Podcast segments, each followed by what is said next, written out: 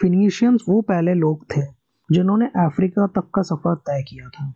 1500 BC से 300 BC के दौरान इन्होंने मेडिटेरियन सी से होते हुए कई चीज़ों की ट्रेडिंग करी थी। नमस्कार दोस्तों, मैं अंबर, स्वागत करता हूँ आपका सैर सपाटा प्रसारण में। आज हम बात करेंगे फिनीशियंस के सफ़र के बारे में।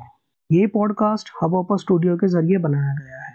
आप चाहें तो आप भी अपना पॉडकास्ट फ्री में बना सकते हैं। डब्ल्यू पर जाकर, क्योंकि Hubhopper is India's leading podcast creation platform इसका लिंक डिस्क्रिप्शन में दिया गया है।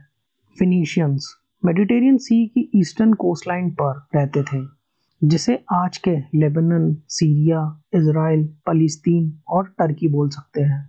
पहले तो उनकी कैपिटल बेबलॉस थी, लेकिन 1200 बीसी में टायर को फिनीशियंस ने कैपिटल घोषित किया था।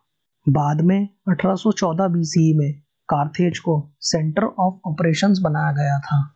फिनीशियंस ने कभी भी एक सिंगल यूनिफाइड स्टेट्स नहीं बनाई थी, बल्कि उनका कंट्रोल सदर्न मेडिटेरियन कोस्टलाइन पर फैले हुए अलग अलग पोर्ट्स पर था।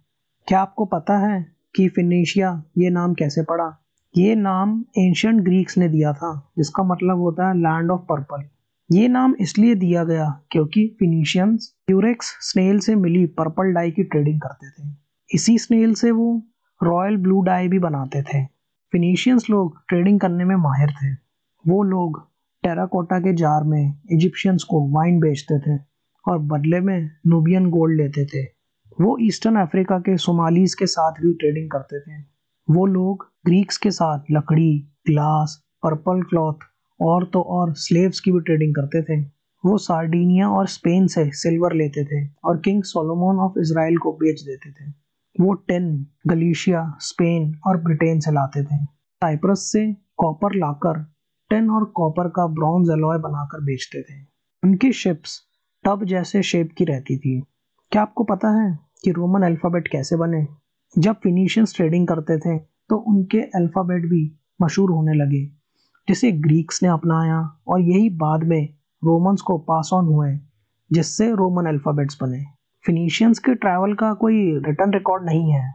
उनके ट्रैवल की सारी बातें हमें आर्कियोलॉजिकल एविडेंसेस से पता चलती हैं।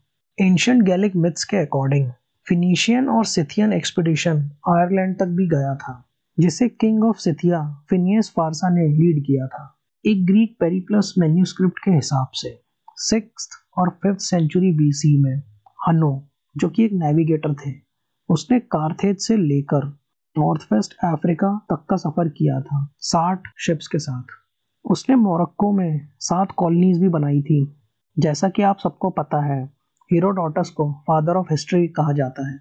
इनका जन्म चार सौ चौरासी बीसी में हेलिकरनासिस में पर्शियन अम्पायर में हुआ था। 440 बीसी में उनकी किताब द हिस्ट्रीज के वजह से उन्हें फादर ऑफ़ हिस्ट्री बोला जाता है। इसमें पर्शियंस और ग्रीक्स की कई वॉर का ज़िक्र किया गया है। हीरोडोटस वो पहले इंसान थे जिन्होंने हिस्टोरिकल एविडेंसेस सिस्टमैटिकली और क्रोनोलॉजिकली अरेंज किए थे। हीरोडोटस की मौत 425 बीसी में मैसेडॉन में हुई थी। इन सभी ट्रैवल्स में सबसे इम्पोर्टेंट ट्रैवल का ज़िक्र हेरोडोटस की द हिस्ट्रीज में किया गया है। जिसमें 610 बीसी से पाँच बीसी के दौरान Pharaoh Necho second of Egypt ने एक फिनिशियन एक्सपीडिशन भेजा था रेड सी से होते हुए अफ्रीका के लिए। फिनिशियंस ने अफ्रीका का कौन सा एग्जैक्ट रूट लिया था, ये तो आज तक किसी को नहीं पता। फिर भी माना जाता है कि करीब तीन सालों तक उनकी fleet of ships Indian Ocean से होते हुए अफ्रीका की सदर्न टिप क्रॉस करके मेडिटेरियन से होते हुए नाइल नदी के ज़रिए वापस आए थे। हेरोडोटस को ये बात लोगों से पता चली, लेकिन उन्होंने पहले इस बात पर भरोसा नहीं किया था, क्योंकि बाकी लोगों की तरह उन्हें भी लगता था कि अफ्रीका के आसपास ओशियन नहीं है, वो एशिया से जुड़ा हुआ है। कई लोगों का इस बात पर भी भरोसा नहीं है कि क्या सच में नेको सेकंड ने ये एक्सपीडिशन करवाया था। इन सभी बातों के वजह से फिनिशियंस को एक बेहतरीन समुद्री अंपायर बनाने का श्रेय दिया जाता है। चलिए, इसी के साथ मैं आज का एपिसोड यहीं खत्म करता हूँ। आशा करता हूँ कि आपको ये पसंद आया होगा। जुड़े रहिए अगले एपिसोड के लिए।